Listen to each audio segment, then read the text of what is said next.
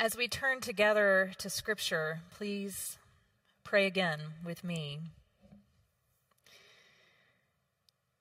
Gracious and loving God, your word is a lamp to our feet and a light to our path.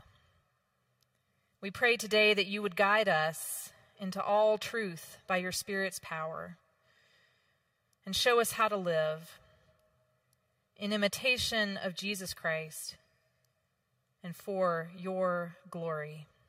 It's in Jesus' name that we pray. Amen. Our scripture reading this morning is from the Gospel of Luke, chapter 8, beginning at the fourth verse. Hear the word of God. When a great crowd gathered and people from town after town came to him, that is, to Jesus, he said in a parable A sower went out to sow his seed. And as he sowed, some fell on the path and was trampled on, and the birds of the air ate it up. Some fell on the rock, and as it grew up, it withered for lack of moisture. Some fell among thorns, and the thorns grew with it and choked it. Some fell into good soil, and when it grew, it produced a hundredfold. And as he said this, he called out, Let anyone with ears to hear listen. Then his disciples asked him what this parable meant. He said, To you it has been given to know the secrets of the kingdom of God, but to others I speak in parables, so that looking they may not perceive, and listening they may not understand. Now the parable is this the seed is the word of God. The ones on the path are those who have heard. Then the devil comes and takes away the word from their hearts, so that they may not believe and be saved. The ones on the rock are those who, when they hear the word, receive it with joy, but these have no root.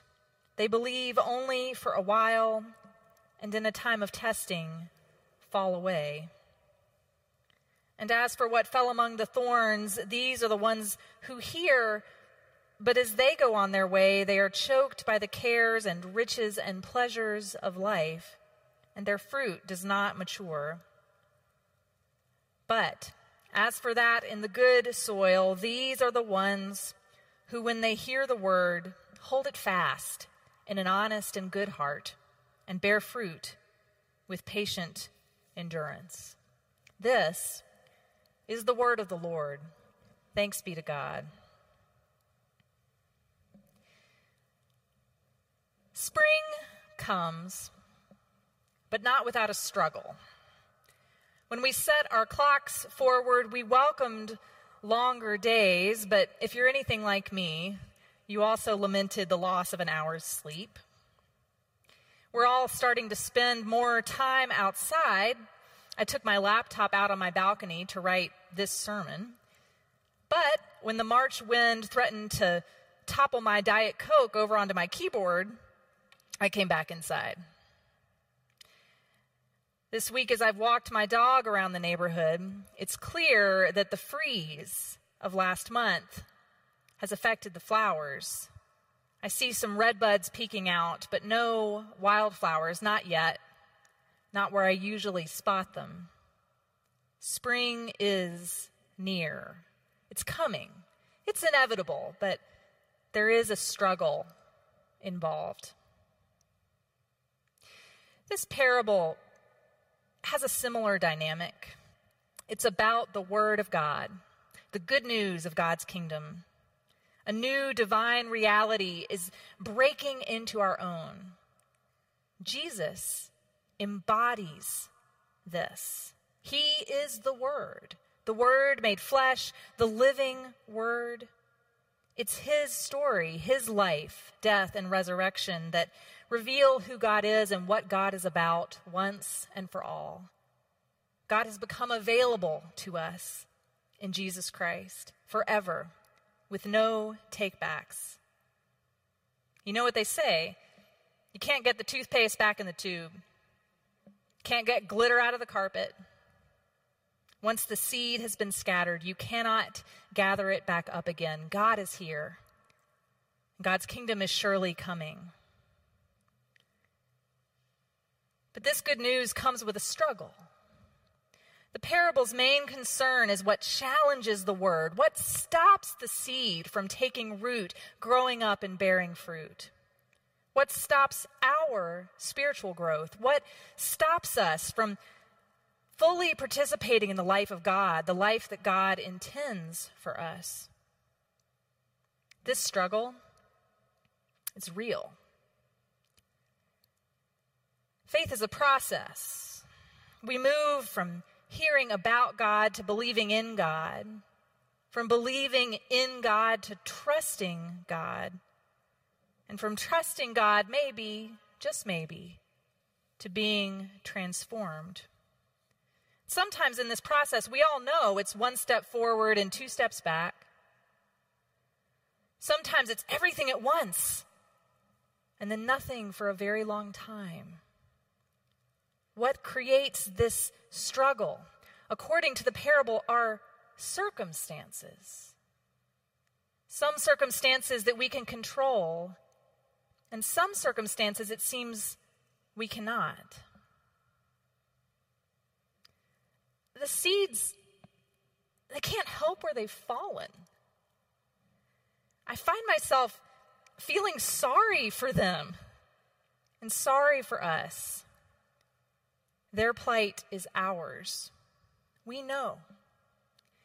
We know about the seeds on the path. We know the devil's wiliness. We know how a vulnerable heart can close right up, unable to receive the love of God, unable to believe that such a love is even possible. We know about the seeds that fell on the rock. We know about rootlessness we are the ones who felt really good so long as life was going our way. And we are the ones who've fallen into despair when life dishes out disappointment. We are the ones dissatisfied and looking for love in all the wrong places. And we know about the seeds among thorns. Those are the ones choked by the cares and riches and pleasures of life. What aspect of modern life doesn't have a chokehold on faith? Our souls are overloaded with so many things, with news feeds and Slack channels, college admissions, job promotions, the rat race, the binge watch, the endless quest for the best home, the best body, the best marriage, the best investment, you name it. You know You know about the seeds that have fallen among thorns. We all know it's our faith. It's our faith that's empty, our faith that's parched, our faith that's overwhelmed these days. Last week, I received a package of wildflower seeds in the mail from a friend. Actually, it was cut out pieces of plantable seed paper with easy instructions. One, soak in water overnight. Two, plant under a thin layer of soil. Three, water thoroughly and keep moist. And four, watch love grow. I liked that. But I was also skeptical. I have to admit at this point, I am not good at gardening. I'm not careful enough, as our withered jade plant will attest. I forgot to bring it inside during last month's freeze. I left the seeds in their package. The scholar Francois Bovon said that a parable is an everyday occurrence used to engage the audience and bring them to a decision. We are not meant to make connections between the ancient story and our modern lives without also making a decision. What are we going to do about this parable? What invitation is here for us? Can I tell you what it's not? This parable is not an invitation to judge other people.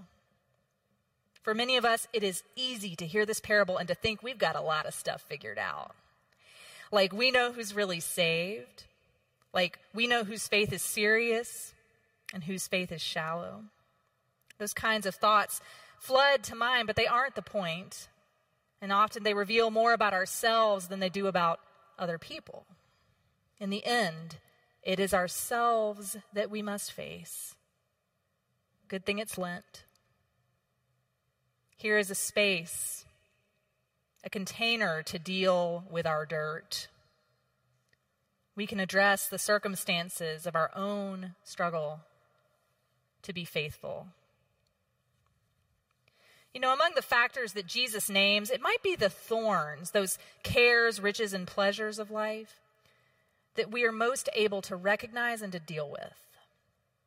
Now, few of our cares, riches, or pleasures are inherently bad. A care might be raising children or discerning a vocation. The riches of life are meant to be used, the pleasures of life are meant to be enjoyed. If you look carefully, what harms the tender plant of the parable is the thorn that grows up with it. I want you to imagine that. The sprout and the thorn growing up together, winding around each other until they are completely entwined, enmeshed. And then I want to ask you what are you tangled up in? Do you know what I mean? What is it in your life that you hold maybe a little too tightly? What might you try to keep from God? What are you trying to hide or have only for yourself? Now, it might be one of the usual suspects money, power, success. But it could be a grief or a grudge. It might be a desire or a dream an idea of yourself or the way things ought to be. Sin, and that is what we're talking about, sin is not the thing itself, it's how you hold it. As the author of Hebrews put it, sin is what hinders our relationship with God by clinging closely, by entangling us. I think what we find in this parable of Jesus is an invitation to loosen your grip. Loosen your grip on whatever it is that you've got a hold of, that's got a hold of you. I think you'll find that to be empty handed is also to have hands free for what comes next. The Word of God, it's what we are meant to hold. What sets apart the seeds in good soil is that these are the ones who, when they hear the word, hold it fast in an honest and good heart. But what does it mean to hold fast to the word? Maybe it means reading the Bible a lot. I'd love to see you in Bible study. Shameless plug. But in seriousness, I think there's more to it than that. These words, hold fast. Hold fast. You know, they make me think about the way people were always clutching at Jesus, the living word, as he went about his earthly ministry. It's elsewhere in Luke's gospel that the same Greek word is used to describe how when people sought Jesus and came to him, they also wanted to hold on to him, to keep him from ever going away. I think about the woman who suffered from hemorrhages for years, and how in the crowd her fingers grasped for the fringe of Jesus' clothing. I think of the woman whose story we heard just a couple of weeks ago, who bathed Jesus' feet, dried them with her hair, and could not stop kissing them. I also think about the ones who, after Jesus' death, would reach for the resurrected Christ about Mary Magdalene in the garden at Easter dawn. And I think about doubting Thomas, who longed only to place his fingers in the wound. It's to such as these, those who long to touch Jesus, to hold him.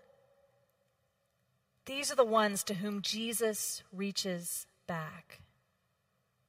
When we come to God with naked, undefended desire, as we are, and without any kind of front, grace rushes right into our hands.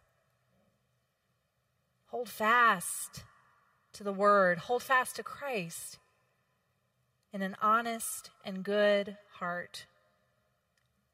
I invite you to really hear that. Honest and good. Not perfect, not exceptional, honest and good. Honest like Nathaniel, the Israelite in whom there was no deceit. He was the one who had to wonder if anything good could come out of Nazareth. And still, he followed Jesus. Honest. Honest like the one who cried out, I believe. Only help my unbelief. Good. Good is the portion that Mary chose when she sat and listened at Jesus' feet. Same word. This is also good, like Joseph of Arimathea, who simply gave what he could the tomb that would hold Jesus, though not for long. We do not have to be perfect. In fact, it's pretty important that we're not. Because as the Apostle Paul reminds us, God's power, and it's the only power that matters, it's made perfect in weakness. This weakness is not the kind of weakness which we show by sinning and forgetting God. It's the kind of weakness which means being completely supple, completely transparent, completely abandoned in the hands of God. Those are the words of the Orthodox writer Anthony Bloom, who goes on to say, You remember how you were taught to write when you were small? Your mother put a pencil in your hand, took your hand in hers, and began to move it. Since you did not know at all what she meant to do, you left your hand completely free in hers. This is what I mean by the power of God being manifest in weakness. You could think of that also in terms of a sail. A sail can catch the wind and be used to maneuver a boat only because the sail is so frail. God's power is made perfect in our weakness. If I might add one more image, consider a seed. A delicate seed that by disposition alone struggles up through the soil to stand in the sun. Just as the sun calls plants toward its light, God draws us, and we are drawn. Simple and natural, honest, and good enough as we are. You know, yesterday I soaked the seed papers, and today I will bury them. This Lent, we have been called to engage life's interruptions, to be open to God's presence and activity, to acknowledge the holy as it breaks into the mundane. Last week, Emily challenged us to set priorities as we begin to emerge from this pandemic year. But this question of what we will put first in our lives, it comes with a caveat. What will have to move down the list so that holy things like joy and gratitude and love can have pride of place? For most of us, that may be the more painful and difficult decision point. Perhaps the surest sign of spring this year is that the live oaks are dropping their leaves. Despite all efforts to rake them up or blow them away, These little leaves are everywhere in my neighborhood. They are lying on the grass and on the sidewalk. They're floating in the air and in the uncovered pool of my apartment complex. It looks like a mess. But lately I've come to see it as a hopeful sight. Because if God has anything to do with it, what's lost makes way for fresh, new growth. In the name of God, the Father, Son, and Holy Spirit. Amen.